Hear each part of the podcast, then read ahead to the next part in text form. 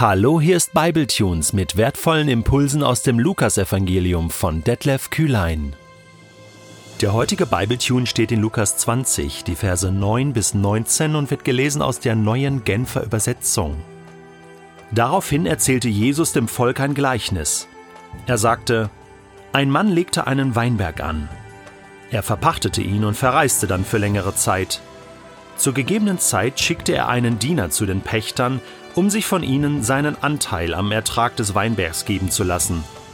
Doch die Pächter verprügelten den Diener und jagten ihn mit leeren Händen davon.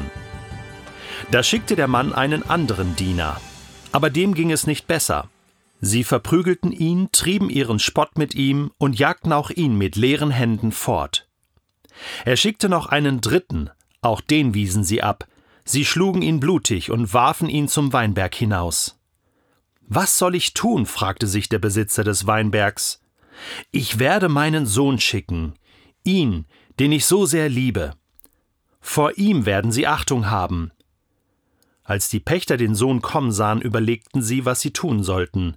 Das ist der Erbe, sagten sie zueinander.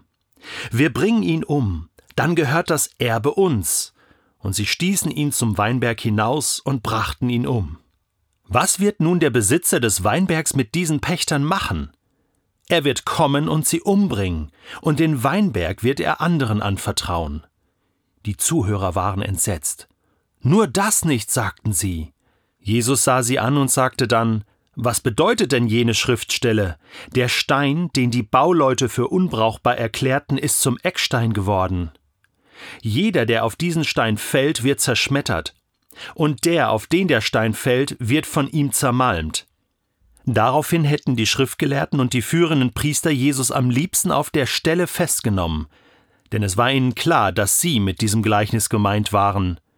Aber sie wagten es nicht, weil sie vor dem Volk Angst hatten. Wahrscheinlich ist das Gleichnis von den Weinbergpächtern das Gleichnis, was sich am leichtesten interpretieren und auslegen lässt.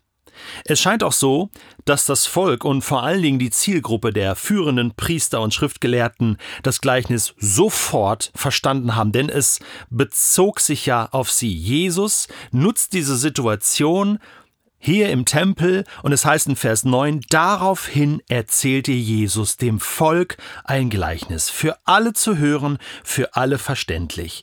Und wir können jetzt mal Schritt für Schritt durchgehen.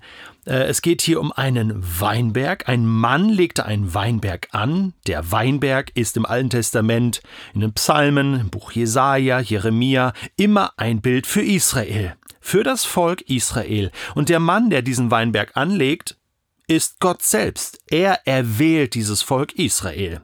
So, jetzt überlässt er dieses Volk Königen und Priestern, er verreist sozusagen für längere Zeit und sagt, hier, ihr habt Verantwortung, macht etwas aus dem, was ich euch gegeben habe. Abraham, Isaak, Jakob, das Land Kanaan habe ich euch gegeben mit Mose und Josua. Ich habe euch mein, meinen Bund gegeben. Ich habe einen Bund mit euch geschlossen, besser gesagt.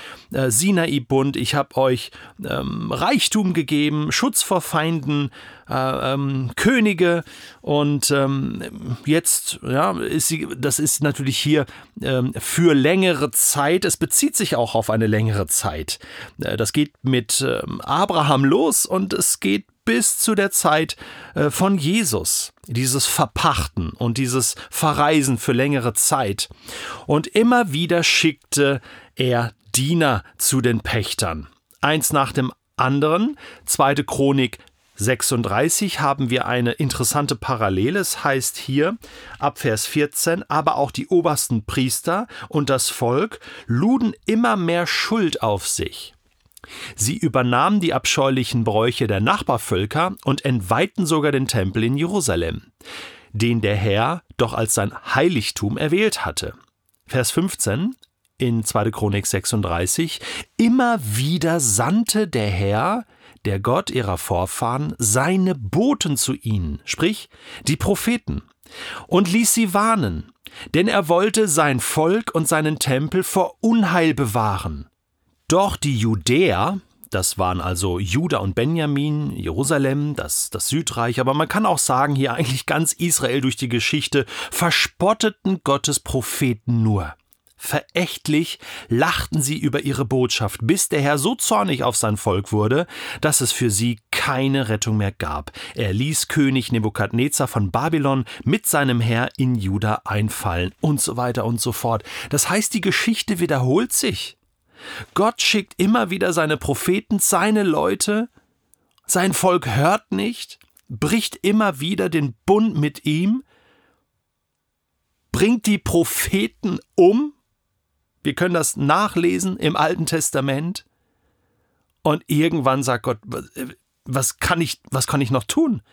Ihr wollt nicht auf mich hören, ich muss euch sozusagen den Feinden überlassen, schutzlos. Und das hat das Volk Israel ein paar Mal erlebt. Und auch hier haben wir wieder diese Situation. Jesus sagt am Ende, was wird nun der Besitzer des Weinbergs mit diesen Pächtern machen? Er wird kommen und sie umbringen, und den Weinberg wird er anderen anvertrauen. Und das waren schon die Assyrer, das waren schon die Babylonier, das waren hier schon die Römer. Und, und, und so ist das weitergegangen. Und, und, und Israel hat einfach immer wieder sich gegen Gott gestellt. Doch immer wieder hatte Gott Gnade. Ich meine, das ist auch etwas, was sich ja durch diese ganze Geschichte zieht, oder?